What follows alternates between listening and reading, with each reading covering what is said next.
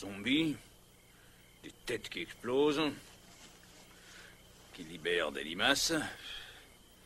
Un rendez-vous pour le bal de demain. Pour toi, c'est rien que du banal. J'ai une bonne et une mauvaise nouvelle, les filles. La bonne, c'est que vos copains sont arrivés. Et quelle est la mauvaise? Ils sont nazes.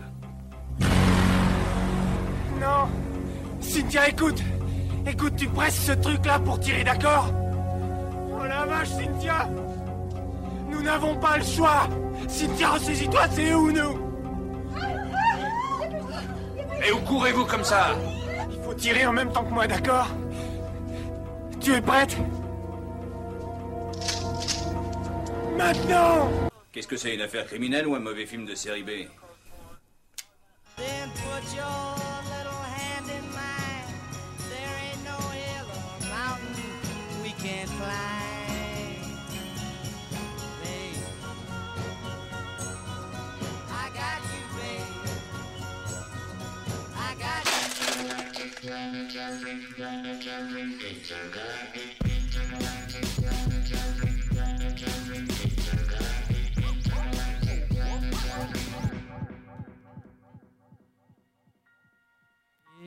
euh, bonjour à toutes et à tous et bienvenue sur les congrès de futurologie, émission de science-fiction proposée par l'équipe de programmation des intergalactiques.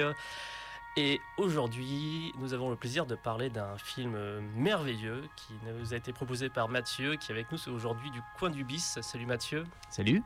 Et bien bienvenue sur Radio Canu 102.2. 102.2, la plus rebelle des radios. Et bien sûr, l'inévitable, l'incroyable, le nécessaire, Nicolas Sébastien Landais. Bonjour. Ça va Nico? Ouais, ça va, tranquillement. Puis la semaine dernière, c'était Race by, by Wolf, c'est la semaine dernière. Ouais. Et tu sais quoi, sur notre Twitter, on a, on a reçu des, des messages de, de- de gens qui ont apprécié, qui ont capté notre émission et qui aiment beaucoup moins Race by Wolves. Ouais, bah écoute, euh, euh, au moins ils auront vu un truc qui change un peu niveau série. Oui, c'est vrai, bah, on a eu une petite discussion qui s'est lancée avec le compte des intergalactiques. Ils en disaient quoi? Je sais plus trop, mais que ouais, bah, ils trouvaient ça un peu long, un peu prétentieux, un peu. euh, Enfin, ça- ils s'ennuyaient devant et que euh, ils auraient pu faire une espèce de mini-série et que là, ça se traînait un peu en longueur essentiellement, quoi. Hmm, Ok. Ils trouvaient pas ça moche, etc. Tu l'as vu toi, Mathieu? Non, je crois pas. Ok. Bon, le dernier délire de Ridley Scott, on va dire. c'est euh, Prometheus Alien Covenant, mais dans une série. euh, Enfin, c'est pas, il n'y a Ah, pas vraiment d'aliens, etc. Mais c'est vraiment les mêmes thématiques sur les androïdes, l'intelligence artificielle, euh, euh, les, euh, les exoplanètes, etc. Donc, Et c'est moins nul. Et c'est beaucoup moins nul que Prometheus, Alien Covenant. Sachant Bon. qu'on s'était mis d'accord pour dire que Alien Covenant était meilleur que Prometheus. Non, non, on s'est jamais mis d'accord. Non, on s'est mis d'accord pour dire que la série euh, Raised by the Wolf est meilleure que Prometheus et Alien Covenant. On était surtout d'accord pour dire qu'on Ce qui en même temps ne va pas être très dur. Oui, hein c'est clair. Euh, et ben Mathieu, tu es avec nous, donc tu fais partie de la chaîne Le Coin du Bis, hein, Mhm. qui parle donc de cinéma bis. Est-ce que tu peux nous la présenter un petit peu? Oh, bah, grosso modo, c'est une chaîne que j'ai créée donc il y a, je crois, 5 ans en arrière. Et euh, j'ai créé ça dans Feu mon vidéo club où justement j'avais un coin qui était dédié au cinéma bis, donc tous les films euh, estampillés cinéma de genre euh, petit budget, donc série B, série Z, films d'exploitation. Et voilà, donc je, je fais ça sur mon temps libre. Et c'est une chaîne où j'essaye de parler de tous ces films un peu, un peu méconnus, qu'on voit peut-être pas forcément ailleurs sur YouTube, ou en tout cas enfin, que moi je voyais pas au moment où j'ai créé la chaîne, et qui selon moi méritent d'être un peu, un peu remis en lumière. Et voilà, le film dont on va parler tout à l'heure, l'Extra Sensu, c'est vraiment un, un exemple typique de, euh, du cinéma bis en fait tel que, tel que je l'aime. Euh, petite série B sans prétention, mais qui, euh, qui est extrêmement fun et qui en fout plein les murs. Et voilà. Ouais.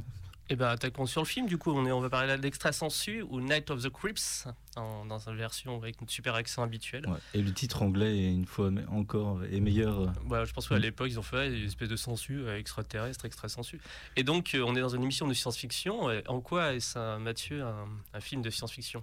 Alors en fait, à la base, euh, quand on a discuté avec Nico, là, il y a, je crois que c'était hier soir, Ouais. euh, on n'était pas encore sûr de quel. Il y a deux semaines. on n'était pas encore arrêté à 100% sur quel film on allait, on allait choisir. Et euh, moi, je me voyais pas reparler euh, d'un film que j'avais déjà traité en, en vidéo parce que j'avais fait, enfin, j'étais longtemps resté sur, je crois c'était Tetsuo, Mhm. et euh, je me voyais pas forcément redire ce que j'avais déjà dit. Et donc, je, je suis parti sur autre chose. Et un coup, Nico a proposé Extra Sensu. Et là, je dis, ah ouais, parfait. C'est vraiment. En plus, j'avais le Blu-ray qui était en face de moi, donc euh, je pouvais le revoir très facilement. Et euh, c'est un film dont le rapport à la science-fiction est peut-être un peu moins, euh, moins flagrant que ce que vous avez pu faire précédemment. Mais euh, c'est une espèce de film fourre-tout. Enfin, je pense qu'on y reviendra un peu plus tard.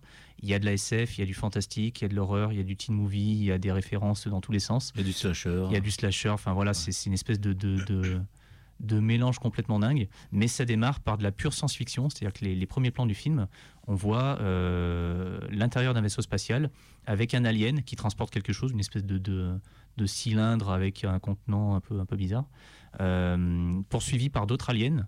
Et, euh, et l'alien en fait qui a le, le- le truc dans les mains finit par le balancer en dehors du vaisseau et forcément le, le truc étrange euh, atterrit sur Terre et puis là le film, le film démarre. Mais du coup voilà, ces, euh, ces extraterrestres, on ne, le- on ne les reverra jamais de tout le film. Si. Si Ouais. À quel moment? Euh, la, fin la fin. On peut spoiler, hein, il date de Ah, d'accord, bon. 1986. du coup, euh, Le- le- oui, on, on revoit le vaisseau à la fin, ouais. mais les, les extraterrestres en eux-mêmes, voilà, c'est les, les, euh, on les voit 30 secondes au début, puis après c'est terminé. Et, euh, et du coup, ça annonce d'emblée une espèce de film totalement, euh, totalement dingue, parce que euh, voilà, c'est vendu comme une espèce de, de, de teen movie slash un peu horrifique. Et on démarre par de la SF, on démarre par une course-poursuite dans un vaisseau spatial avec un truc mystérieux qui, qui passe par la fenêtre et qui atterrit, qui atterrit sur Terre. Et après, c'est totalement autre chose. Après, on a une espèce de flashback en noir et blanc euh, on voit bah, en fait le moment où atterrit le truc sur Terre. Donc, on est dans les années 50. Donc là, on a une petite scène, enfin une petite séquence de 10 minutes où tout le film est en noir et blanc et où on est dans, euh, dans les années 50 avec tous les clichés que ça peut, ça peut avoir.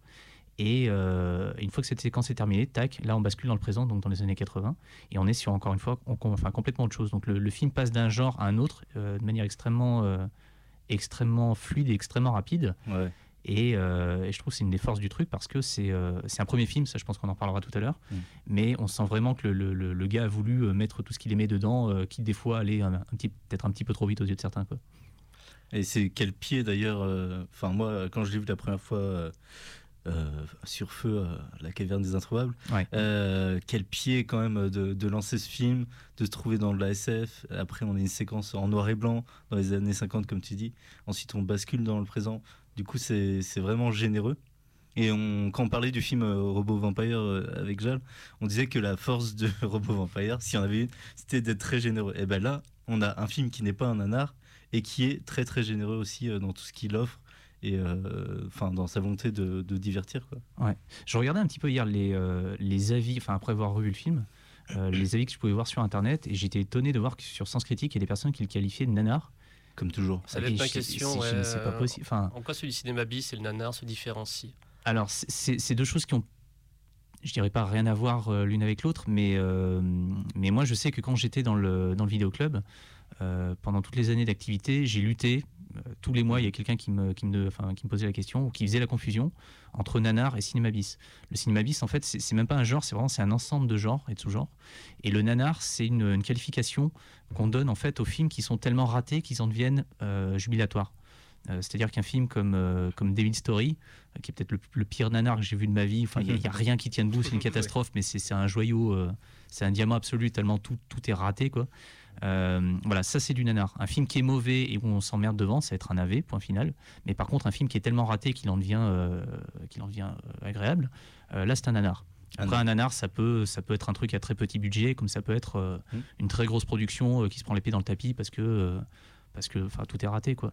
Mais voilà, les, euh, le, le- le cinéma bis, enfin, la, la- la manière dont on définit le, ciné, le, cinéma bis, euh, comme je l'ai fait tout à l'heure, en fait, c'est à l'opposé du nanar parce que c'est des, enfin, en tout cas pour moi, c'est des films qui tentent euh, des choses avec un très petit budget et qui, en fait, innovent euh, du fait de ces, ces contraintes euh, budgétaires. Et euh, le cinéma bis, en fait, est, est- est parsemé de, de- de chefs-d'œuvre absolus qui maintenant ont été euh, soit reconnus, soit remakés en fait par Hollywood des, enfin, des années après. Quoi. Je prends un exemple en fait très rapide. Le cinéma, euh, enfin le- le- la mère du cinéma bis, c'est vraiment l'Italie. Enfin, tout est parti de là-bas. Et euh, le- dans, dans l'âge d'or du cinéma bis italien, il y a eu plein, plein, plein de sous-genres euh, qui ont ensuite créé d'autres sous-genres et ainsi de suite. Mais il y a un genre que tout le monde connaît, c'est le western italien, qu'on appelait condescendance ici, enfin le, western spaghetti. Ouais. Mais le western, italien, européen, moi je dis. ouais, parce qu'il y a du western allemand, il y a du western espagnol, enfin voilà. C'est des coprods. Mais le truc, c'est que le western euh, italien, euh, à l'époque, si on le remet un petit peu dans le contexte, c'était un western qui n'avait pas forcément euh, très bonne presse. Il y avait des, il y avait des, critiques en fait qui descendaient le truc en flèche parce que c'était pas du vrai western, parce qu'il n'y a pas plus américain que le, le western comme genre cinématographique. Donc qu'est-ce que c'était que ces Italiens qui allaient faire une espèce de copie là avec des gros plans sur des gars qui transpirent, des mouches qui se collent, des riffs de guitare? Enfin, c'était non, c'était pas du vrai western. Alors qu'aujourd'hui, enfin 50 ans plus tard, quand on demande aux gens si je vous dis western, c'est quoi la première image qui, qui vous vient en tête? 9 fois sur 10, ce sera pas ce Wayne. Enfin, ça sera, euh, ça sera Sergio euh, Leone. Sergio Leone, voilà. Enfin, ça sera euh, un riff de, de, de- de guitare ou euh, l'harmonica avec, euh, avec Charles Bronson, enfin voilà, ou Django, j'en sais rien quoi. Et le truc, c'est que voilà, il y, a- il y a pas mal de, sous-genres qui à l'époque étaient un petit peu montrés du doigt, qui aujourd'hui ont récupéré leur lettre euh, de, noble- enfin, noblesse. Le giallo notamment, enfin le giallo, encore une fois, c'était pas forcément Bien sûr. Euh, super, euh, super bien vu dans les années 60 ou 70. Aujourd'hui, il y a énormément de réalisateurs qui se, qui se réfèrent euh, à ça, qui, qui se disent fans, de- du genre. Quoi. Donc le truc, c'est que voilà, le cinéma bis, c'est une espèce de, d'ensemble de, de genres et de sous-genres qui ont commencé à arriver à partir des années 50, euh, mais qui contiennent aussi bien des mauvais films que des chefs-d'œuvre. Et le truc, c'est que c'est des films qui sont, pour la plupart du, enfin, on va dire pour les trois quarts, assez obscurs. Même si voilà, dans l'eau, il y a des, des trucs qui ont, euh, qui, ont, qui ont surnagé ou qui sont devenus cultes après euh, par la force du temps. Euh, mais pour une personne en fait qui ne connaît pas ce- cet univers, on a tendance à regarder un petit peu le truc avec méfiance et à le prendre un petit peu de haut et à qualifier ces films de nanars parce que c'est des petits, euh, Ouais, c'est des, budget. c'est des petits budgets, ouais. Ju- Justement, dans euh, la extra sensu, euh, regarde, si on prend la première séquence, on a des, espèces- des espèces d'extraterrestres en, en latex qui, qui avancent et tout. Quelqu'un qui est pas habitué va se dire ah c'est mal fait, Mm. Ouais. euh, c'est mal fait, euh, ils ont pas beaucoup de sous. Donc Ouais, c'est un je, je me suis posé la En question c'est aussi. ce genre hein, de choses qui, je pense, qui dans la tête des gens, Ouais. ils vont se dire c'est mal fait, c'est pas, ils ont pas beaucoup de budget, donc c'est un nanar. Alors que là, par exemple, c'est un film qui a complètement conscience d'être du cinéma bis. On l'a entendu dans l'extrait au début. Euh, Il y a une- vraiment une référence où Il y a un côté un peu méta, il y a un côté méta où le film sait que c'est un petit budget. Euh, mais euh, mais c'est pas pour autant que Si, si- stupide. si- si on regarde bien, en fait, à un moment, il y a, euh, il y a une personne qui, euh, enfin une victime, je crois, qui est devant, devant, devant un téléviseur et qui Ouais. regarde un film. Et si on s'amuse à regarder un petit peu ce qu'il y a dedans, c'est Plan 9 from Outer Space, con- considéré comme un des plus mauvais films de, de, de l'histoire de Ed Wood. de Ed Wood, qui là pour le coup est un vrai, vrai, vrai nanar. Mais voilà, comme tu disais, les, euh, les séries B, même si voilà, encore une fois, c'est le, c'est propre d'une série B, euh, même si c'est des films qui n'ont pas énormément de budget, ils arrivent à se démerder un petit peu avec, euh, avec ce qu'ils ont. Et au début du film, on voit très bien que ces deux gars en costume de latex dégueulasse où le, le- Mm. la tête de l'alien, en fait, elle bouge pas, tu as les yeux qui vont de droite à gauche et point final. La bouche est particulier, enfin vraiment, il n'y a rien. Mais je trouve que le, le- le réalisateur, en fait, a l'intelligence de ne pas s'attarder dessus, de ne pas faire trop de gros plans euh, pour très vite basculer dans autre chose et basculer dans euh, là où il y a le budget, en fait. Donc, dans les. euh, le, le teen movie et euh, tout ce qui va découler ensuite avec les zombies et les, euh, enfin, les infectés. Quoi. Ah, J'ai capté une référence à Ed Wood, une autre, euh, qui est que euh, dans la partie années 50, euh, donc euh, les, les 5 minutes euh, dans l'introduction du film, juste après la séquence science-fiction, la, la jeune fille qui va se faire tuer par le serial killer est vraiment exactement habillée et a la même coiffure que Glenda de Glen, Ah, ouais, Glenda. Ouais. Elle est blonde, elle avait même fourrure rose là. Euh, et vraiment, j'ai même été regarder sur internet parce que c'était pas trop frais dans ma mémoire, Glen or Glenda. J'ai regardé, j'ai fait la comparaison. je- pour moi, c'est obligatoirement une référence. Ouais, ça me surprendrait pas. Mais euh, je, je crois que le réalisateur, enfin Fred Decker, était, euh, était assez jeune quand il a fait le, le film. Et euh, bah, comme tous les premiers films, on a, on a tendance à vouloir un petit peu, un petit peu tout mettre. Oui. Et, euh, et le film peut très bien se voir euh, comme une, un, petit film popcorn euh, divertissant, euh, une petite série B, euh, voilà, qui, qui, euh, qui fait parfait- parfaitement le taf. Euh, comme il peut se voir aussi comme une espèce de, de, de, de best-of de tout ce qu'on aimait dans les années 80 et de tout ce que Fred Decker, le réalisateur, en fait, aimait à cette époque-là et de tous les trucs auxquels il voulait rendre hommage. Quoi. Ah, ça se sent euh, déjà, ne serait-ce que dans le nom qu'il donne à ses personnages. Ouh là là, oui, alors euh, parce que ça, je l'ai noté. Il y a, il y a Ouais. la jeune fille, c'est Cronenberg. En moins de 30 secondes, on a euh, donc l'héroïne du film qui s'appelle Cynthia Cronenberg, euh, le détective qui est joué par Tom Atkins, donc un, un habitué des, euh, du cinéma euh, fantastique enfin de, de- de cette époque. C'est le détective Cameron. Le- les deux personnages principaux s'appellent Christopher Romero et James Carpenter Hooper. Et euh, les flics s'appellent Landis, euh, Miner, Dante, De Palma et Cunningham. Et il y a Rémi aussi. Ouais, il y a Rémi il aussi, ouais, Rémi ouais. aussi, Sergent Rémi. Rémi, ouais. Donc voilà, c'est euh, si, si on ne sait pas que le gars en fait veut rendre hommage à tout ce cinéma-là, c'est enfin c'est c'est vraiment qu'on était sourd quoi, parce que c'est on peut pas passer à côté quoi. Et on peut parler de Fred Decker un peu, c'est le réalisateur de, de ce film-là. Euh, il a fait que, il a réalisé que trois longs métrages dans sa carrière. Ouais. Et donc ça, c'est effectivement son premier film. C'est son premier film, oui. Et, euh, et comme on disait, enfin, il a voulu vraiment tout mettre dans, dans celui-ci. Il aurait aimé, euh, d'après ce qui est dit dans les, dans les bonus du, euh, du Blu-ray qui est ressorti il n'y a pas très longtemps, il aurait aimé mettre davantage. Il aurait aimé aussi inclure euh, autre chose dont il était fan, c'est les, les, les monstres de, de Universal. Ah.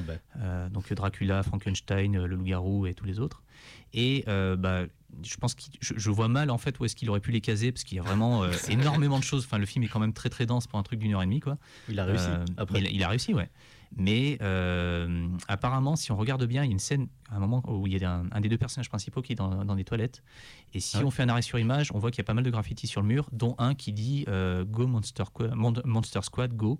Et Monster Squad, c'est le Deuxième. C'est le deuxième film de Fred Decker. et il est, il est fantastique aussi, Monster Squad. C'est, c'est exactement ce que tu disais. euh, Ouais.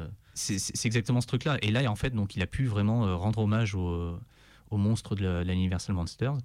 Euh, parce que, grosso modo, Monster, euh, Monster, Monster Squad, je vais y arriver, euh, c'est une espèce de, de Goonies, mais avec les monstres de l'Universal. C'est une petite bande de potes qui voient arriver dans une bourgade américaine classique, on- il y en avait plein dans le cinéma de l'époque, bah, les, les, les, les monstres, les monstres universels, donc Dracula, L'homme invisible, je crois. il y a le loup-garou. il y a la momie. Il y a Frankenstein. le loup-garou, il y a le Frankenstein, ouais, et la créature du lac noir. Ah oui, oui, oui.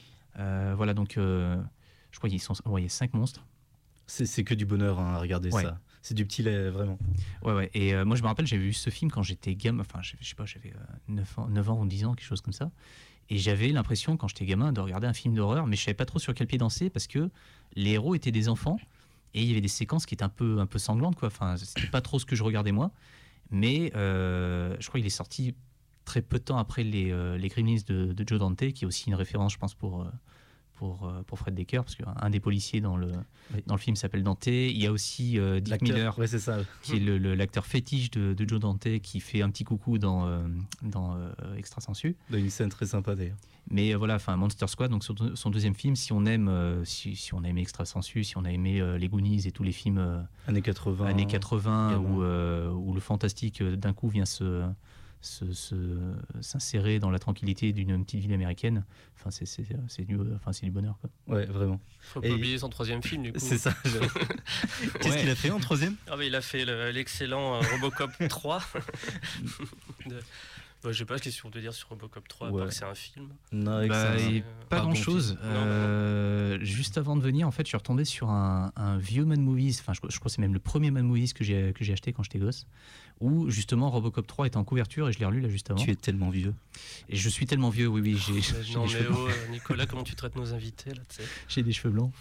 Et, euh, et en fait, dans son interview, il est relativement confiant par rapport à ce qu'il a, ce qu'il a fait. Et euh, l'intervieweur, je crois que c'est Marc Toulek, lui pose la question est-ce que c'est vraiment une, volonté de votre part d'adoucir euh, la violence du film Parce que c'est limite euh, Robocop à la maternelle? Et, et Fred lui répond en fait, oui. Parce que j'ai toujours trouvé les deux premiers un petit peu violents, mais là c'est le distributeur, c'est Orion, enfin le producteur Orion qui, voulait bah, considérablement baisser le niveau de, violence parce que, paradoxalement, Robocop était un héros pour les enfants, alors que les enfants n'avaient pas le droit de le voir s'ils étaient, enfin, s'ils avaient moins de 17 ans. Mais par contre, ils pouvaient euh, parfaitement le louer euh, au vidéoclub ou le, ou le regarder ailleurs, mais par contre, ils ne pouvaient pas le voir en, enfin, en salle. Donc c'était une volonté euh, de base, et enfin, pas uniquement du réalisateur, que de baisser le niveau de violence pour que bah, ce coup-ci, en fait, les enfants puissent, puissent y aller. Et après, on ne sait pas trop où ça a merdé, mais le résultat est quand même pas terrible. Ouais. Euh, Mais, mais c'est vrai je que. me rappelle d'un robot ninja, je me rappelle que. enfin, Il y a un moment, il, y a des- il a des. Je, je crois il vole, c'est complètement con. c'est un gros bordel aussi. C'est vrai Ouais. qu'il y a ce côté-là, tu vois. Il y a pas une... Moi aussi, je- j'ai pas un souvenir très euh, frais de ce film. Euh, alors, j'ai peut-être vu deux fois, mais ouais. je- Par contre, pour moi, c'est effectivement le Robocop qu'on pouvait montrer aux gamins. Ouais, c'est ça. que dans ma jeunesse, s'il y a un Robocop qu'on pouvait voir, c'était bien sûr. C'est, mais le, le film était pensé comme ça. C'est, Ouais. c'est un Robocop, un Robocop qu'on pouvait montrer aux gosses. Euh, je crois qu'à un moment donné, enfin, il y a le Robocop qui, qui, qui- enfin, qui se prend d'affection pour une gamine. Enfin, c'est, c'est, c'est un des personnages principaux du film, quoi. Donc, euh, enfin, on va pas faire un film où un des enfants joue un rôle, joue un rôle euh, important si, si les enfants eux-mêmes peuvent pas aller le voir, quoi. Ouais, bah, dans Robocop 2, c'est le cas. Il y a bien un gamin. Ouais, euh, Mais Ouais, Robocop 2, c'est- apparemment, c'était compliqué. C'est un peu perverti, quoi. euh, bah écoute. Je propose de mettre de un petit extrait. Ouais. Allez. Inspecteur Cameron? Non. Pierrot le fou. Épatez-moi. Hé, Ray Tu es entré dans un authentique labo de cryogénie. Il conservait dans le froid le cadavre d'un gars depuis 1959. Qu'est-ce que c'est, une affaire criminelle ou un mauvais film de série B? C'est quoi? C'était un maître assistant, chercheur en laboratoire. C'est lui qui devait travailler ici cette nuit. Il a préféré faire un gros dodo, hein? Je suppose que l'appel au bois dormant ne doit pas être bien loin, alors où est-elle? L'autre cadavre n'est pas dans le coin. Quoi, il avait rendez-vous? Ça veut dire quoi, il est pas dans le coin? Vous déconnez, Jack, tu l'as évacué? Je viens d'arriver, moi. Je comprends rien, on m'a dit qu'il y avait deux cadavres. Rémi Oui, monsieur. Primo, les oui, monsieur, tu te les gardes. Secondo, qui t'a dit de quitter le standard pour venir frimer ici, hein? Et Tertio, tu m'as dit qu'il y avait deux macabées. J'arrive ici et j'en vois qu'un. Tu dois savoir compter à ton âge. Je sais bien que quand on est sergent, on doit pas trop se fatiguer. Mais si tu daignes te servir de tes petits doigts, tu vas y arriver. Tu vois? Un, deux. Du gâteau, hein Oui, monsieur, il y avait bien deux cadavres, mais disons qu'il y a eu un léger petit problème. Et voyez-vous, euh, Et vous, où étiez-vous Ben, euh, c'est que... il y a eu un petit problème. Oui, un petit problème. Un petit problème. En tout cas, écoutez, je suis venu ici et il y avait le veilleur de nuit. Est-ce que tu as pris sa déposition? Vas-y. Vos conneries, j'en ai vraiment ma claque. J'ai dû m'arracher à un rêve tout à fait sublime pour vous rejoindre ici. Vas-tu m'expliquer, Rémi, où je dois t'obliger à t'asseoir sur le bout de ta matraque? Oui, tout est de ma faute. J'ai envoyé deux novices se faire les dents sur un cas comme celui-là et à un certain moment, euh, ils ont tous les deux ah, eu envie de pisser. D'accord, c'est parfait, parfait. Du travail de gonzesse, mais parfait. Reste juste un tout petit problème. Des cadavres qui sont restés bien sages pendant plus de 27 ans ne se relèvent pas par l'opération du Saint-Esprit pour prendre l'air en ville. Voilà, Tom, euh, Tom Atkins en, en pleine forme dans, dans ce film en tout cas. Le doublage est cool en plus. Ouais, ouais, bah, il, est vraiment années 80. Et on, on a parlé des deux premières parties, mais donc la partie principale du film se passe dans les années 80. Mhm. Et, euh, mais on est vraiment dans l'année 80, bien cliché, comme un film euh, genre La Nuit de la Comète. Quoi. On est, c'est Ouais. très coloré, c'est. Les coupes de cheveux sont, sont totalement improbables. Enfin, les, les personnages sont des clichés ambulants. Mais, euh, mais je trouve que ça, ça- ça donne du charme au film, en fait. C'est euh, moi qui ai tendance à, à pas être un grand grand fan des, euh, des slashers justement parce que c'est- une enfilade de clichés. Là, je trouve que ce film-là, en fait, arrive à en jouer euh, correctement et, euh, et même, enfin, il y a des euh, des scènes qui, qui viennent, entre guillemets, surprendre un petit peu le, spectateur. Le, le sidekick qui est joué par, enfin, qui, qui, qui dans le film est une espèce de, JC. Ouais, JC. euh, Enfin, moi, je le trouve absolument insupportable. Et, euh, et la première fois que j'ai vu le film, j'attendais qu'une chose, c'est qu'il meure en fait, parce que, enfin, tellement je, le- je le- je- je détestais ce personnage. Il parle beaucoup. Il parle énormément, il fait plein de blagues, il est lourd, enfin, il est juste atroce. Et à un moment, il y a une scène où, en fait, il va se livrer par rapport à son, son Mm. meilleur pote Elle bien. et, euh, et expliquer, en fait, et, enfin, et contrebalancer en fait toute l'impression qu'on pouvait avoir sur, euh, sur lui. Et je me suis dit, tiens, le film est moins bête que ce que. Bah, que J'ai jeté cet extrait pour plus tard si on Ouais, souhaite, ok. parce qu'il euh, il est assez marquant effectivement. Ouais, mais je trouve que c'est un personnage intéressant. Moi, je le préfère euh, à son, au héros finalement. Le héros est assez fade, ouais. ouais. Et alors que JC, euh, son- donc c'est un personnage qui est handicapé déjà, je trouve qu'il est bien écrit Ouais. euh, par rapport surtout à l'époque euh, à, à ce qu'on pouvait offrir comme rôle à des personnages handicapés. Euh, il n'est pas dans. Enfin, il, il il est pas dans, dans. Je sais pas comment ils sont.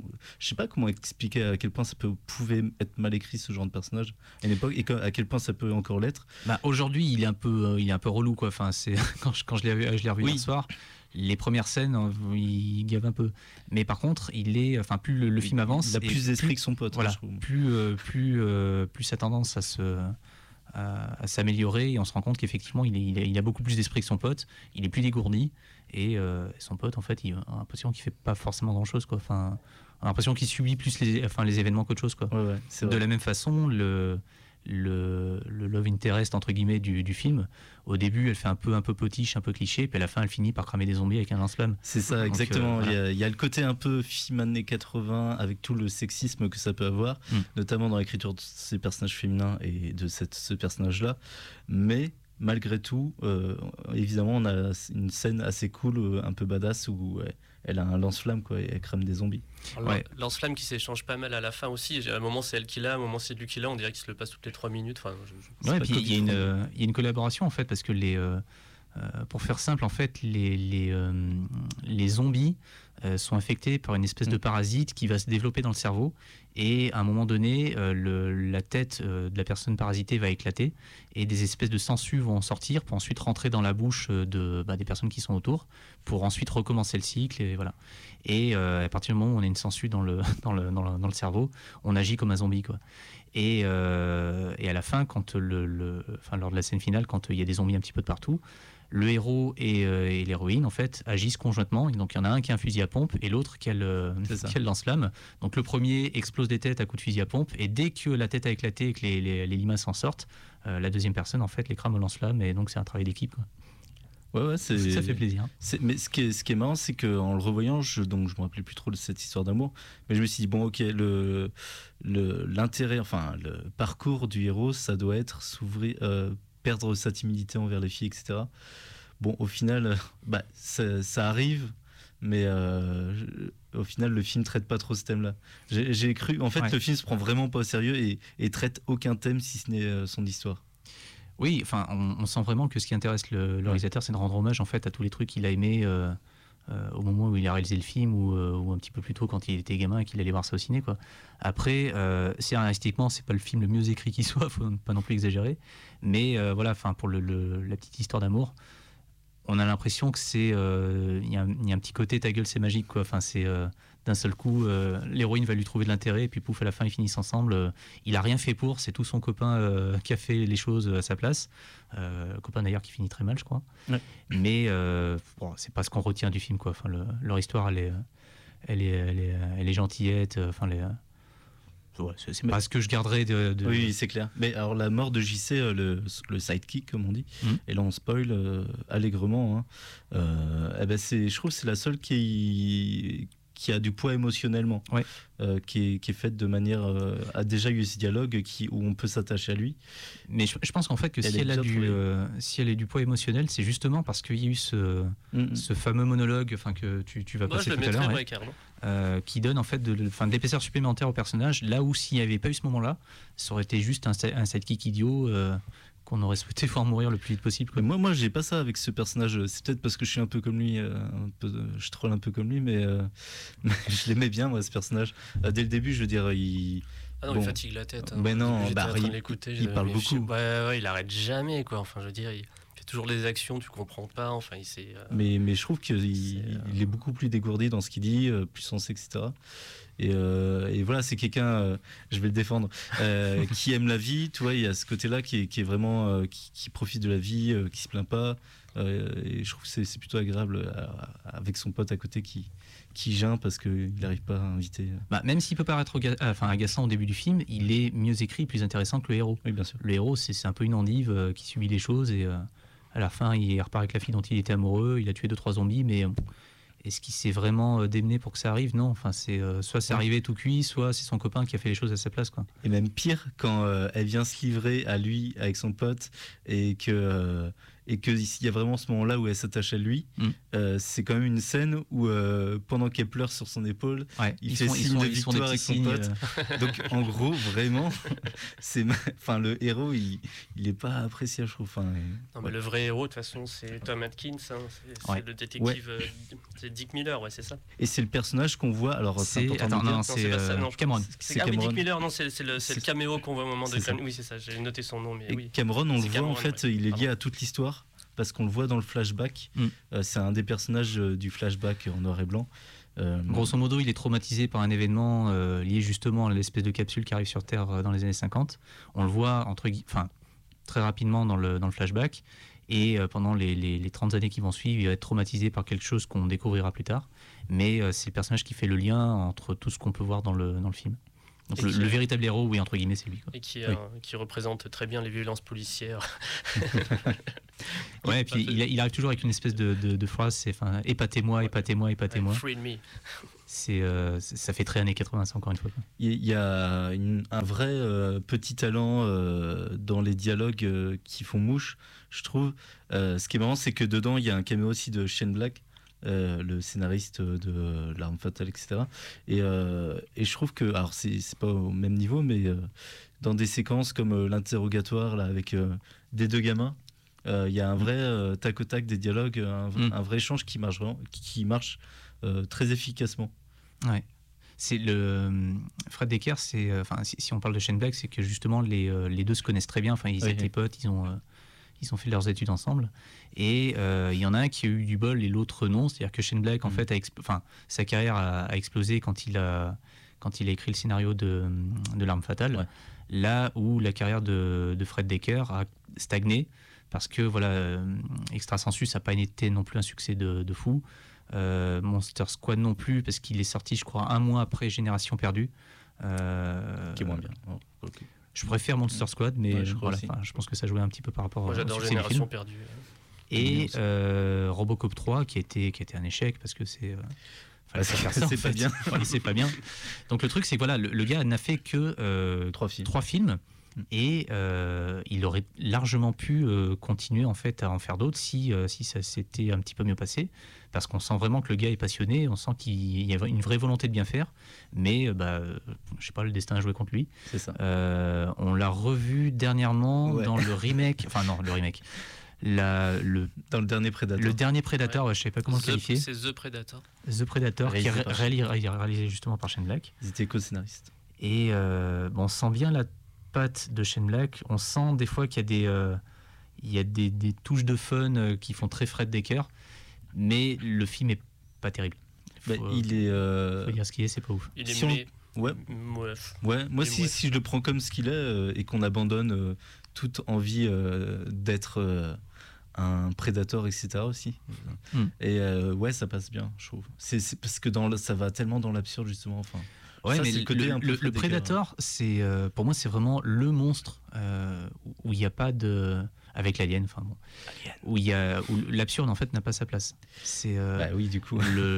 ces deux monstres en fait qui, qui sont tellement tellement parfaits en, en termes de, de- de- de conception de- de- d'esthétique qui sont tellement effrayants qui ont tellement laissé en fait des, des, des images marquantes dans l'histoire du cinéma que les, les, les- les prendre en dérision pour moi c'est une faute et le, le fait que Shane Black euh, était acteur sur le premier film euh, je crois que c'était même une taupe de la production pour voir que les choses se passent correctement euh, ça, ça justifie pas le fait qu'il fasse sa version, qu'il enfin, qu'il rajoute de l'humour par-dessus pour coller à son univers lui. Alors je, je- je comprends l'intention de base, mais le résultat fait que, enfin je sais pas, The Predator aujourd'hui, enfin tout le monde l'a oublié en fait. Mm. C'est, ça se voit une fois, mais je sais pas, je sais pas, pas plus. Ouais, quoi. ouais, c'est vrai.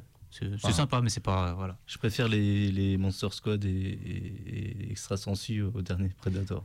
Oui, oui, parce que euh, je sais pas, je vais voir Predator, j'ai envie de voir un truc d'action, euh, d'avoir un peu peur, j'ai j'ai pas envie de, de rire en fait. Enfin, Effectivement, je pense que c'est- c'est c'est surtout ce qui a joué en sa défaveur. Ouais. C'est que ça prend une direction vraiment inattendue et, et voilà, que personne ne voulait peut-être. Il y a Fred Decker aussi euh, co-scénarisé House. Oui, alors film- à la base, il est, de euh, l'époque. il est à l'origine du scénario. C'est ça. Euh, qui est très sympa House. qui est très sympa. Ouais, ça fait très longtemps que je l'ai pas revu. Mais voilà, c'est- un mec qui en fait qui avait une vraie passion pour le pour le genre et qui euh, je sais pas qui a tiré les mauvaises cartes et qui a fait que bah après Ro- Robocop 3 c'est un peu c'est un peu fini ouais. Ouais, mais effectivement, du coup, dans, dans Extra Sensu, je trouve qu'il y a, tu vois, il y a, on voit qu'il maîtrise bien le, le- les, les dialogues, quoi, et, et que c'est efficace. Euh, La, la scène que je disais avec le, il y a, y a un, un balayeur euh, qui, qui se marre pendant, euh, Ah pendant oui. tout le. Alors euh, sur la version française, les accents donc du policier noir et du donc du concierge asiatique Ouais, on n'est pas très 2020. D'ailleurs, j'ai écrit euh, Ah ouais 19- 1980 1986, c'est pas très 2020 quoi. Euh, Ouais. bah, la VF, ouais, je l'ai pas, je l'ai pas sélectionné parce que c'est. euh, J'ai revu en VO, hein. Ah ouais, bah la VF, ils, enfin, ils ont vraiment mis un accent de vieux chinois, enfin de vieux asiatique, pardon. Et euh, de vieil asiatique, enfin vraiment avec tout ce que ça peut avoir de, de dont on n'accepterait plus du tout aujourd'hui. Mm. Mais moi, ce qui me- ça me fait penser finalement un peu, euh, pas avec le même talent de réalisation, mais à, à du euh, Edgar Wright. Euh, tant dans les petites références partout, genre euh, j'ai remarqué que le il y a un mec un peu insupportable qui s'appelle Brad. Mm. Euh, sa plaque d'immatriculation c'est Brad, Brad- Bradster et je l'ai noté. C'est- It isn't easy being perfect. Euh, sur sa Et plaque. en VF, c'est bras de fer. Ah, Shallow, bon. c'est bras de fer. Ah là fer. Ouais, ok, pas mal. Euh, non, mais ouais, du coup, il y a plein de petits détails comme ça qui fourmillent dans le film. On peut s'amuser à Ouais. essayer de les trouver justement. Et Il y, a un côté très, euh, très Joe Dante, encore une fois. C'est-à-dire Ouais, que ouais. les, euh, les films qui aujourd'hui rendent hommage aux années 80, ou- enfin les films ou les séries d'ailleurs, euh, il y en a une pelletée. Enfin, euh, il en sort tous les, tous les mois. Enfin, bon c'est euh, moi qui adore les années 80, je commence à, enfin, franchement à saturer. Bah, Il y a une, il y a une mode Mais- des années 80 en ce moment. Ah, Ah je bah t'assure, oui, c'est fou. C'est fou. Mais voilà, enfin, il y a- y a- y a des- ça n'empêche pas qu'il y ait de très très bonnes choses dans le dans, dans, dans ça, mais euh, mais Tu penses à quoi? Euh, je pense. Alors, c'est pas forcément des, euh, des films qui sortent en salle ou quoi, mais il y a des, euh, des réalisateurs indépendants ou des collectifs qui font de, très très bonnes choses. Euh, je pense notamment à deux exemples que j'ai vus il y a très peu de temps. C'est euh, euh, un court métrage qui s'appelle Hopkins, réalisé par Benjamin Combe, qui avait fait Commando Ninja, qui, est un film euh, qui avait été euh, financé via, Ouais. via Ulule ou un Kickstarter, je crois, et qui, qui est un hommage au film d'action des années 80, qui était, euh, qui était plutôt cool. Et là, il y a une espèce de, de préquel qui est sorti donc, sur YouTube il y a quelques, quelques semaines. Euh, Ça s'appelle Hopkins, et c'est vraiment, c'est vraiment chouette. Et le deuxième, c'est euh, un collectif qui s'appelle Mess Brothers, euh, qui ont financé là aussi via, euh, via un Kickstarter euh, un film dont j'ai oublié le nom. Si, voilà, Cyborg Deadly Machine, euh, qui fait, je crois, 50 minutes, mais c'est 50 minutes d'hommage euh, euh, à tous les films d'action des années 80 et de SF, euh, parce que c'est. c'est- Il y, a un- il y a un côté très Terminator. Et Mais- Benjamin Combe, on peut voir ses films gratuitement sur YouTube d'ailleurs. Ouais, ouais, ouais. Donc voilà, Benjamin Combe et Mess Brothers. Si vous aimez les années 80 et les petites séries B faites avec, avec 3 francs 6 sous, mais où le résultat, en fait, à l'écran claque, voilà, c'est là-bas qu'il faut aller faire un tour. Avec un cœur gros comme ça. Voilà. Non, mais Mais, grave. mais du coup, voilà, ça, c'est des trucs. Enfin, je les, je les cite parce que c'est euh, pour moi deux exemples qui sont, euh, qui sont généreux, qui sont réussis, alors qu'on devine que le budget n'était pas non plus euh, sans sas. Là où euh, il y a des trucs qui ont un énorme budget et qui se contentent bêtement de faire de la citation, mais on, on se fout royalement de ce qui se passe euh, à l'écran, quoi. ça serait quoi pour vous le, la pire, euh, le pire, euh, euh, on va dire, produit euh, cinématographique qui a été fait récemment en Kung mode Fury pour moi. Kung Fury pour Ouais, je peux pas Kung Fury. Ah, moi j'adore Kung Fury. Ouais, je peux pas. Mais, euh. Kung Fury, je, je, trop, je comprends. c'est tout ce que je déteste dans, côté, dans ouais. le revival années 80. C'est marrant, enfin, j'ai- parfois juste j'ai rigolé, puis après j'ai vu les gens qui étaient un peu en pamoison devant ce truc, j'ai fait mais pff, bah non quoi. Puis ça, ça soulève des thunes, enfin c'est ouais non et puis je, je peux pas supporter la nostalgie des années 80, elle m'énerve au plus haut point. mais c'est euh, Ah bon? mais enfin la nostalgie actuelle, je l'ai je l'ai aussi celle du cinéma bis que je regardais en VHS etc. Mm. Quand j'étais jeune moi bien sûr, je, je kiffe ça, je, je viens de là. Mais c'est c'est ce qu'on en fait quoi. Stranger Things aussi m'a m'a beaucoup beaucoup énervé. Stranger les Things, la, saison saisons. 1, elle fait, elle fait illusion, c'est, on trouve ça sympa. Mais après, on voit que bah, ça commence à tourner un petit peu en rond. Et euh, enfin, plus on avance, plus c'est chiant en fait. Enfin, Et puis le SAD, euh, qui est sorti dernièrement, quoi. Mm. Qui, euh, bah, ça se passe dans les 50, il cale ça dans les années 80, etc. Euh, une histoire des gamins. Ouais, non, tout en général, tout ce qu'il peut dire, les années 80, c'était merveilleux. Enfin, c'est c'est très énervant. Bientôt, c'est des années 90, alors je vais être encore plus énervé parce que j'ai- j'étais encore- j'étais moins, jeune. C'est vrai que ça commence à être les années 90 même. Ouais, ouais, on, y on s'en a de ouf. ouais, mais c'est euh, tant mieux, j'ai envie de dire, parce que les, les années 80, on en bouffe depuis un moment, quoi. Donc, euh, au bout d'un moment, il est temps de faire le deuil et de passer à autre chose, quoi. Je pensais que ça allait être fait quand euh, Ready Player One est, enfin, est sorti en salle et que on allait enfin euh, bah, tirer un trait là-dessus et passer à autre chose. Mais non, enfin, ça a continué derrière, quoi. C'était, euh, je, je voyais mal comment on pouvait passer derrière un film comme ça, sachant que euh, Il écumait le sujet, enfin il l'en. bah oui, enfin il a traité, enfin il a pris le sujet par le ça. corps. Enfin le, le, le- il a juste évacué du, du bouquin initial en fait. Enfin Spielberg a juste évacué du bouquin initial les références faites à son propre cinéma. Euh, mais sinon, enfin, le, j'ai j'ai adoré en fait tout le, bah, tout le reste. Ouais. Mais le, le- si on lit entre les lignes, en fait, le discours de, de Spielberg, enfin, à la fin de Ready Player One, c'est bon, les années 80, machin, se mettre dans une espèce de concours, tout ça, c'est très bien. Mais il y a autre chose aussi. Enfin, Ouais, ouais, faut c'est sortir, faut, faut découvrir d'autres choses. Voilà quoi. C'est, euh, je, connais pas mal de personnes en fait qui ont haï le film parce que le, le message de fin, c'est bouh, les jeux vidéo, c'est pas bien, il faut Non, sortir. c'est faut- pas ça. non, c'est pas ça, c'est pas ça du tout en fait. Enfin, Spielberg, c'est un gamer. Mais euh, pour moi, c'était, enfin, on pouvait, on pouvait pas avoir de, de plus bel hommage aux années 80 et de plus bel enterrement entre guillemets que un film qui justement parle de ça, euh, réalisé par le gars qui est euh, à l'origine même de la fascination qu'on peut avoir pour cette décennie. Et, euh, et pour moi, c'était vraiment le film qui aurait dû terminer ce truc-là pour qu'enfin on puisse passer à autre chose. Ça n'a pas été le cas. Et là où en fait je trouve que euh, Extra Sensu est un film peut-être pas pré- enfin, un précurseur, mais euh, un petit peu pour moi en avance sur son temps, c'est que c'est avec les films de Joe Dante, c'est un, un des films qui, alors qu'il est en plein dans les années 80, Ouais, c'est ça. parlait déjà de cet amour pour les années 80 et de toute la pop culture qui, euh, qui avait dedans. Ouais, parce qu'il y a des hommages à Sam Raimi, alors qu'on était, enfin, je veux dire, c'est- c'est- on était à 2-3 ans euh, de, de ses premiers. Enfin, Euh, Des Evil Dead, Dead, c'est etc. quatre- c'est 80, ça c'est 86 ou à 6 ans, donc Ouais, euh, ouais. c'était il était c'était le début de sa carrière, Sam Raimi quoi. Puis ça avait marqué, quoi. Puis à l'époque, il n'y avait pas autant de productions qui sortaient toutes les 4 matins. Enfin, ça faisait partie Ouais. des, euh, des gros trucs euh, qui sortaient, en tout cas, qui, euh, qui avaient marché, qui avaient été vus. Puis c'est marré, quoi, tout simplement. d'a- D'ailleurs, en, en petite référence, euh, histoire de les compiler, euh, je- vous avez remarqué aussi le générique de début, euh, c'est Oui. un gros hommage à Shining Ouais, c'est un lettrage bleu qui, euh, qui défile. qui défile euh, du, euh, du bas vers le Donc haut. j'étais en train de préparer ma montée à ce moment-là. Enfin, moi, je dis, ah, c'est le générique. J'étais en train de faire monter à côté. Donc du coup, j'ai pas trop regardé le générique, j'écoutais la musique. euh. Et puis le Creep, c'est écrit comme Creep Show aussi. euh, Mm. Oui.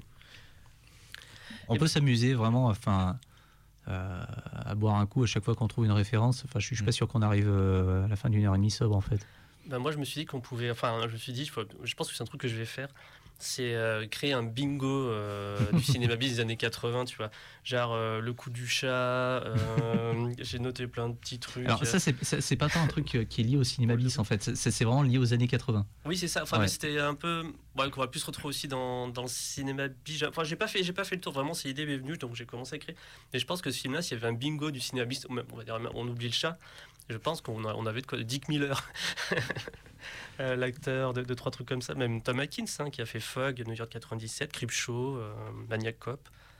Bon, puis aussi Piège en moto. Enfin, ouais. Il y en Ah, il y en a un paquet d'acteurs comme ça.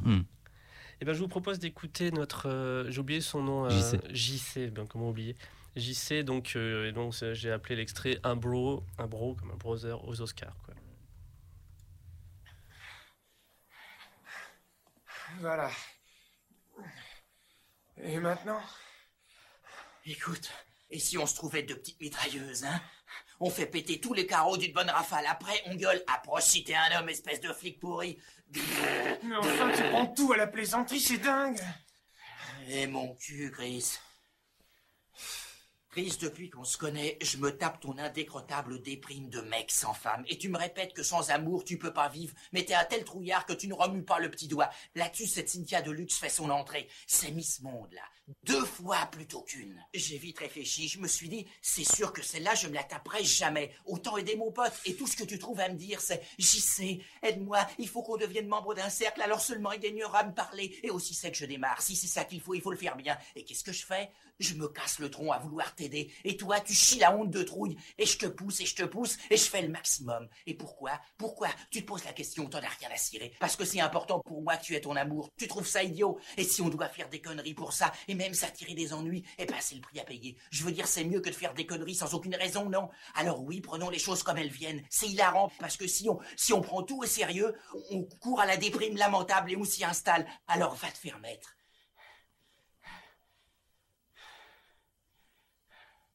Oui, ben va te faire mettre aussi.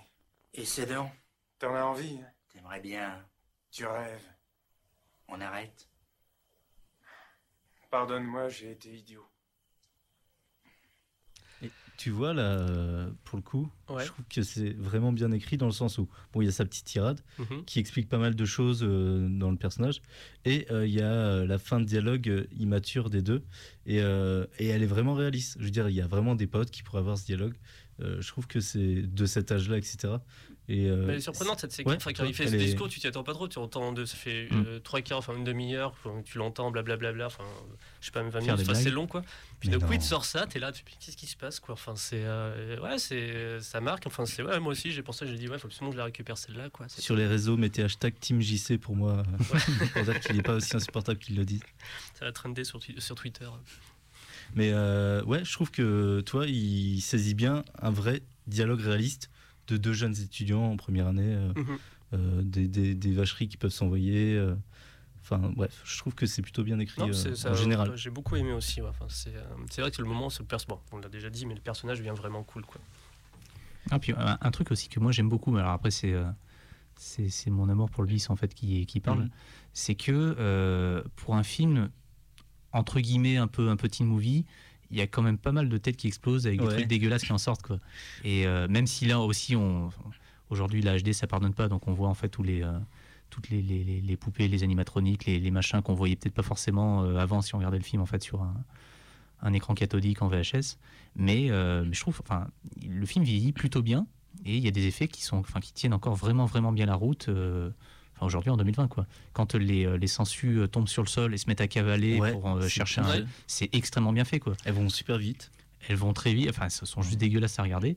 Et, euh, et si on devait chercher en fait une espèce d'équivalent moderne à ce film-là, euh, ce serait un film qui s'appelle Horribilis, qui est réalisé Ah oui, par euh.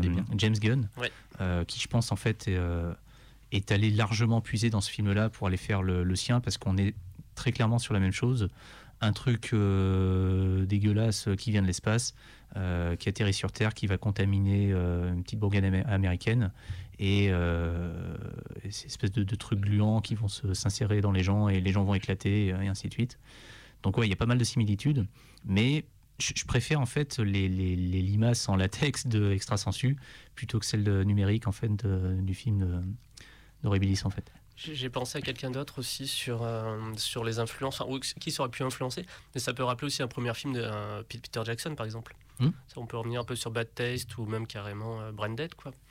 Alors, Même sans- Baptiste en fait a été fait euh, pratiquement en même temps, je crois. Baptiste c'est 86 ou 87. C'est pas 89 Bad Taste Euh, Enfin, qu'il il, a mis des années, non, non, non, il a mis des années en fait à sortir. Ouais, Euh, je ça. crois qu'il y a eu 4 ans de tournage. 4 ans, ouais, c'est ça. Mais euh, non, c'est 87. 87 Ah ouais Euh, 89, mais il y a eu ouais, c'est- 4 ans, 4 ans de tournage. Euh, début 90, c'était les Feebles. Ah oui. Et, euh, et un an ou deux ans après, c'était Branded. Ouais. Que des bons films. Ah ouais, c'est un jeu. Mm. Mais t'as raison, Feeble, c'est 89-90, enfin de, de mémoire. Et effectivement, j'aurais mis Bad Taste à cette époque-là, mais non, t'as raison, ouais, bien sûr. Et regardez Forgotten Silver. Forgotten- Oui, c'est très bon ça. Et Créature Céleste. Bah oui, en fait, regardez tout. Mais je, je, je dis pas, enfin, je veux pas dire de bêtises, mais il me semble que dans le, le, le Man Movies que j'ai feuilleté tout à l'heure, euh, en couverture avec Robocop 3, tu avais aussi un petit article sur les Feebles. Je Ah. crois qu'ils sont sortis euh, quasiment en même- temps. Quoi. Donc euh, au moment où Fred Decker euh, voyait sa carrière se casser la gueule, celle de Peter Jackson euh, commençait à décoller. Quoi. C'est marrant parce qu'on était jeunes, euh, je pense vous aussi, vous aviez les potes qui avaient les VHS de Blended ou, Ah oui. de, et, ou de Bad Taste, où c'était un peu, parce qu'il y avait encore le fait de se passer les films qu'on ne trouvait pas sur Internet, etc. Et, et The Feebles, j'en entendais jamais parler. Bah. The Feebles, en fait, euh, Maintenant, oui. c'est- ouais, un peu. Maintenant, oui, mais, mais à l'époque, en fait, c'était enfin, des, des trois premiers films de, Mm. de- de Jackson, c'était clairement le moins connu. Euh, parce que là où euh, on peut, entre guillemets, tolérer que son ado euh, regarde des films d'horreur avec du sang, machin, des marionnettes, en fait, qui baisent, qui se droguent, qui, qui, font des plongeons dans les chiottes et tout, bon, c'est peut-être un peu plus compliqué, quoi. Mais après, enfin voilà, le, le fait que ce soit un film de marionnettes aussi, ça peut, ça peut, ça peut, Tromper des ça parents. peut tromper, ouais, ça peut ça- tromper des parents, ça peut même aussi tromper le spectateur ou voire même le saouler euh, d'entrée de jeu, quoi. Si Oh non, un film de marionnettes, ça m'intéresse pas. Voilà. Regarde, regarde, il y a des marionnettes, chouette film et tout. Ça se voit sur, rien que sur la jaquette quand même. Petite chanson finale. Mais d'ailleurs, petite info au passage, en fait, euh, j'ai énormément de, enfin là où je travaille actuellement, de, de personnes en fait qui me demandent si ces films existent en DVD. Alors oui et non. Euh, Bad Taste est sorti en DVD, euh, je crois que c'est à l'époque où le, le- la communauté de l'anneau était sortie en salle. Mhm. Donc le DVD a bien, euh, enfin il aura bientôt 20 ans. Euh, les deux autres en fait n'existent pas en France. Alors il y a quelques éditions euh, DVD de des Feebles et de Branded, euh, mais qui sont sorties dans d'autres pays. Voilà. Et je crois même que la, la version la plus connue de Branded est coupé. Enfin, il doit manquer des plans, des plans dans le truc. Et si en fait les films n'arrivent pas, c'est juste parce que depuis des années, Peter Jackson bloque les droits. Euh, si on cherche en fait à diffuser euh, ces films, euh, c'est non. On a connu ça ouais, avec, Ouais. euh, les intergalactiques en fait. On voulait diffuser, pas possible. On voulait faire une soirée Meet the Feebles euh, à la boulangerie du Prado, enfin tu vois, Ouais. petit espace associatif en mode on s'en fout quoi. Et ils ont vu l'événement Facebook quoi, et on a Ah, reçu ouais. le courrier officiel. Ouais, pas non, possible. faites pas ça en prison quoi, enfin avocat quoi. Et, euh, ouais, Et ouais, donc, apparemment, ça fait, Facebook, euh, ça fait des années que euh, il est, enfin, Peter Jackson est censé bosser sur, euh, sur une restauration, Ouais. mais ça fait des années que euh, bah, qu'on ne voit rien venir en fait. Mais ça, va venir, je pense, parce que toi, je parlais de, de Forgotten Silver. Moi, je l'ai diffusé euh, à Lyon et on a diffusé un nouveau euh, master qu'ils ont fait eux-mêmes Ouais. et qui, qui venait juste de finir. Euh, donc, je me dis que euh, bah, ils doivent être euh, en train de faire la même chose pour les autres films. C'est peut-être- Ouais, mais et ça fait, dix- ça fait 10 ans qu'il Ouais. dit ça en fait. Ça fait 10 ans Ouais. qu'il annonce Alors le fait de vouloir euh, revenir au cinéma d'horreur, de faire Baptiste 2, de restaurer Ça, ça ses films. bien. euh, je les restaure en HD. Ah bah non, je vais les restaurer en 4K. Ah bah non, je vais. Et on voit rien. Ouais, et ça va faire le Hobbit pendant ce temps-là quoi. Et ça fait l'hobby. Ouais, ouais, Ça, ça, fout la mort, ça fout la mort. ouais. Non, parce que à part le Hobbit, euh, il a rien fait de mauvais, je dirais. Non.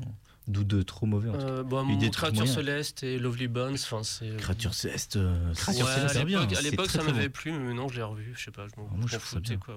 Lovely Bones, c'est pas ouf. Non, C'est pas son meilleur. C'est pas son meilleur, même si t'as- hein, visuellement c'est pas tu as des très bonnes choses dedans. Euh, mais Créature Céleste, hein, il est un peu, enfin, un peu différent de ce qu'il a. Enfin, même très différent de ce qu'il avait fait avant, parce qu'il enchaîne euh, Baptiste avec ce film-là. quoi. Merci d'être dans une émission euh, sur Peter Jackson. Euh, Ah ouais, c'est du cinéma bis, c'est très bien. oui, voilà, hein, c'est la même chose. On va parler de nanar maintenant, hein, parce qu'on parle d'un gros nanar. Euh, pardon. Un gros nanar, euh, Peter Jackson? Non, non, non, Non, non, ça euh. n'existe pas. Non mais ouais, bah tiens, typiquement, euh, en fait c'est ça, il y a ce côté-là aussi sur les traumas, sur les films de Peter Jackson. euh, Il y a pas mal de gens qui connaissent pas trop le cinéma bis, qui vont les voir et ils vont se marrer devant et ils vont croire que c'est parce que c'est nul qu'ils se marrent devant. En fait c'est volontaire. Enfin il y a vraiment le un, un- en tout cas si on se marre devant un film euh, qui est fauché, c'est pas forcément parce qu'il est nul, c'est aussi ça peut être parce que le réalisateur le veut. Ouais, comme dans ça. les traumas, comme dans les films de Peter Jackson. Se, se marrer devant un trauma, oui, c'est le but en fait. C'est ça. le, Lloyd Kaufman, il, il fait pas ses films euh, de manière sérieuse en disant voilà, je, je vais, je vais réaliser le nouveau City, enfin, Citizen Kane ou quoi. Enfin, non, non, c'est- c'est- ça marche pas du tout comme ça. Se, se marrer devant un trauma, enfin, je dirais, c'est c'est le but. Mm. Si on se marre devant euh, ou Branded ou les Feebles, bah, très bien, c'est le but aussi, quoi. Ouais, totalement. Enfin, euh, Branded, ça, ça a beau être le film d'horreur le plus gore de, de l'histoire du cinéma, c'est aussi un des plus drôles. Donc euh, c'est que de l'humour slapstick, euh, tarte à la crème avec des chutes et des clair. machins qui tombent et tout. Donc c'est, enfin, le film est génial, quoi. Moi, je, j'ai une peur viscérale du sang, si tu veux. Mais au cinéma, je, je peux en voir des litres et des litres, je m'en fous, quoi. Mais toujours est-il que quand j'ai vu ce film, c'était le premier vrai film d'horreur que je regardais quand j'étais gamin. On m'avait prêté la VHS, mais j'avais tellement peur euh, du fait qu'il y avait du sang dans le film et qu'en plus il y en avait euh, des hectolitres que j'ai mis des mois en fait à regarder le truc. Et quand je l'ai vu, j'ai dit mais en fait c'est génial, c'est un de mes films préférés quoi. C'est euh, si c'est ça le cinéma d'horreur, enfin je, je veux tous les voir parce que c'est génial. Mais euh, ouais, enfin aujourd'hui, c'est euh, pour quelqu'un qui n'a pas forcément l'habitude de du cinéma un peu un peu déviant, un peu hors norme ou transgressif ou quoi, on peut pas forcément saisir tout de suite en fait le message du réalisateur ou de la réalisatrice. Et du coup, si on est un petit peu en dehors du truc, la, la défense qu'on va avoir face à ça, c'est d'en rire. Ouais, C'est justement aussi pour ça qu'il y a des, euh, il y a des, euh, des personnes qui, quand elles vont voir en fait un film d'épouvante en salle, à partir du moment où elles commencent à avoir peur, vont dédramatiser le, truc en rigolant. Et je trouve ça assez agaçant quand tu vas au cinéma, que tu, tu vas voir un film d'épouvante, donc tu y vas pour avoir peur, euh, que tu des personnes en fait qui te flinguent la séance parce que bah, elles sont en train de rigoler à côté, juste parce que bah, ils sont pas au courant qu'un film d'épouvante c'est censé faire peur. Enfin, enfin, mais bref, enfin, il y, a- y y un souci à ce niveau-là, je pense. Et euh, il ne reste plus beaucoup de temps, mais on peut parler vite fait de ta chaîne. Tu as sorti une- alors, deux vidéos très récemment. Euh, Ah, Il y, il y en a une qui est beaucoup plus longue que l'autre, une de 3 minutes et une de 44 euh, 42 je crois. 42 comme ça. minutes. Ouais. qui parle. Donc, euh, si tu peux nous en parler, faire la promotion. Alors, c'est euh, un sujet que je voulais traiter depuis très longtemps. C'est euh, une vidéo sur la catégorie 3. Alors, la catégorie 3, c'est quelque chose d'assez euh, particulier parce que, euh, grosso modo, c'est un sous-genre du cinéma hongkongais, mais euh, qui est très très connoté film extrêmement euh, violent, euh, sexuel, bizarre, transgressif ou quoi. Et il y a toute une histoire derrière que moi je trouve passionnante. Parce que euh, ce qu'il faut savoir, c'est que dans les années 80, quand il y a toute la nouvelle vague hongkongaise, avec euh, Jackie Chan, avec euh, Tsui Hark, avec euh, John Woo, enfin tous les grands noms qu'on cite habituellement, en parallèle, il y avait plein d'autres films complètement ravagés qui sortaient, mais dont on ne parlait pas. Si on prend par exemple le, il y a un, un bouquin qui s'appelle l'encyclopédie du cinéma hongkongais, qui, qui est une espèce de pavé absolu. Euh, la catégorie 3, je crois, il y a trois pages dessus. Ah oui, Donc c'est vraiment, c'est extrêmement rapide. Heureusement, en France, on a, je crois, ce qui est pour le moment en fait le seul bouquin euh, dédié à la catégorie 3, qui est écrit Ouais. par Julien Cévéon, qui est un Mhm. spécialiste du, du cinéma asiatique, euh, qui a été en fait ma porte d'entrée par rapport à, par rapport à ça. Et donc, bah, il y a un an et demi, je crois maintenant, je me suis dit, bah, tiens, je vais, euh, pour relancer la chaîne, parce que je l'avais mis en stand-by pendant un petit moment, je vais faire un truc sur la catégorie 3, mais je vais choisir volontairement de ne pas relire le bouquin. Je vais faire selon mes souvenirs et je vais faire par rapport aux découvertes, euh, par rapport à ce que je pouvais trouver à droite à gauche. Et j'ai passé, je sais pas, un mois ou deux mois de regarder quasiment que ça. Donc à la fin, il m'a fallu euh, voilà, ouvrir un peu les fenêtres et regarder des. Disney. Et, voilà, changer un petit peu de- de- d'univers. Parce que du coup, c'est des films très extrêmes. C'est des films très Euh, extrêmes. En fait, vous en avez sûrement rarement vu. C'est ça. C'est euh, c'est très particulier parce que, grosso modo, c'est euh, la catégorie 3, en fait, c'est une classification. parce que suite à un scandale, en fait, au milieu des années 80, euh, une classification euh, pour les films hongkongais a été créée euh, un petit peu en urgence. Donc, catégorie 1, c'était les films tout public. Catégorie 2, c'était déconseillé aux, aux enfants et aux ados. Et catégorie 3, c'était interdit aux moins de 18 ans. Sauf que euh, les films interdits aux moins de 18 ans à Hong Kong correspondent en fait à ce qu'on a nous en France avec les interdits aux moins de 16 ans. Donc c'est pas des pas des films porno en fait, c'est pas du X, mais c'est des films qui sont euh, extrêmement violents ou extrêmement sexuels euh, que nous en fait on pourrait ranger dans la catégorie interdit moins de 16 ans. Le truc c'est que quand ce truc-là a été créé donc en 1988, il y a quelques films qui sont sortis donc qui étaient déjà bien bien allumés. Et en 89, donc un an après, il y a eu le massacre de la place Tiananmen. Et euh, d'un seul coup, en fait, les Hongkongais se sont rappelés que potentiellement, euh, en 1997, quand la rétrocession allait arriver, leur avenir, ça allait être ça. C'est euh, le, massacre en fait causé par par le, gouvernement chinois en fait sur la place Tiananmen euh, allait peut-être annoncer ce qu'ils allaient eux vivre en 1997 quand la quand la rétrocession allait arriver et que Hong Kong allait redevenir chinois. Donc, euh, à partir de ce moment-là et jusqu'en 97, euh, ça a été euh, la foire à n'importe quoi. Il y a eu énormément, énormément de, films labellisés catégorie 3 qui sont sortis. Parce que c'était c'était une espèce d'exitoire. Il fallait profiter de la liberté qui était accordée à cette époque le plus possible avant que bah, cette liberté potentiellement ne dégage. Donc c'est des films qui sont, qui sont outranciers au dernier degré, mais qui, euh, c'est ça qui m'intéresse moi, si on s'amuse en fait à lire entre les lignes, disent énormément de choses, euh, des, des peurs et des angoisses euh, hongkongaises en fait de l'époque. C'est une super vidéo euh, que je conseille à, Ah, mais à tous merci. ceux curieux euh, du cinéma de genre et du cinéma asiatique. Euh, Il y a plein de films que j'avais jamais vus euh, dans cette vidéo. Ah, J'en ai découvert euh, plein, mais ouais, des trucs improbables. enfin, Oliver Jean versus euh, Evil Dead, je savais même pas que ça existait, tu vois. Enfin, c'est des trucs. Mais euh, ça donne envie. Après, ce qui est effectivement euh, dommage, c'est que euh, la plupart sont pas trop trouvables en Alors, France. Pour le moment, oui. À part en ligne, et- illégalement. Pour le moment, oui. Euh, ceci dit, il y a des, des masters HD qui, sont, euh, qui ont été faits parce que pendant très longtemps, euh, Hong Kong en fait ne restaurait pas ses films. C'était un enfer pour mettre la main dessus. Mais là, depuis quelques temps, ils se sont aperçus qu'ils avaient un petit patrimoine et qu'il fallait faire les choses correctement. Et voilà, il y a des gros classiques qui ont été restaurés depuis. Mais moi, ce qui m'intéressait, c'était de voir si vraiment, vu que ces films-là euh, critiquent la Chine, euh, mais en utilisant des, des chemins de traverse, tout ça, je me demandais si vraiment ça allait, ça allait être restauré ou si euh, Mm. ils allaient mettre un, tapis dessus en disant on n'a pas fait ça, on- enfin si ça allait être oublié quoi. En fait, si si, certains ont été restaurés en HD. Euh, dernièrement, j'ai vu en salle The Untold Story, qui est un des grands classiques, grands classiques du genre, donc la, la copie est magnifique. Il y a quelques autres films aussi qui ont été restaurés ou qui vont l'être, et euh, si on patiente quelque peu, il y a un éditeur français qui va en sortir quelques-uns euh, d'ici, euh, d'ici, je pense, à une petite année. J'ai vu ça, j'ai vu ça. Euh, bah, on va devoir conclure, je crois, mais, euh, Ouais. mais en tout cas, pour euh, Extra Sensu, vous pouvez le trouver en Blu-ray, combo Oui. Blu-ray DVD. Pas sur Amazon, mais sur plein d'autres, dans plein d'autres magasins. Euh, Il est trouvable un peu partout encore, je pense. Euh, Oui, oui, il est facilement trouvable. La, copie est très belle, les bonus sont, sont cool aussi. Ouais. Euh, c'est d'une petite collection où les autres titres sont au moins aussi intéressants. Donc euh, voilà. Ouais, à voir. À voir. N'hésitez pas, c'est un beau cadeau pour, pour ceux qui aiment ce genre de film. Ok, et ben voilà qui clôt cette émission sur Extra Sensu en compagnie de Mathieu Le Coin du Bis.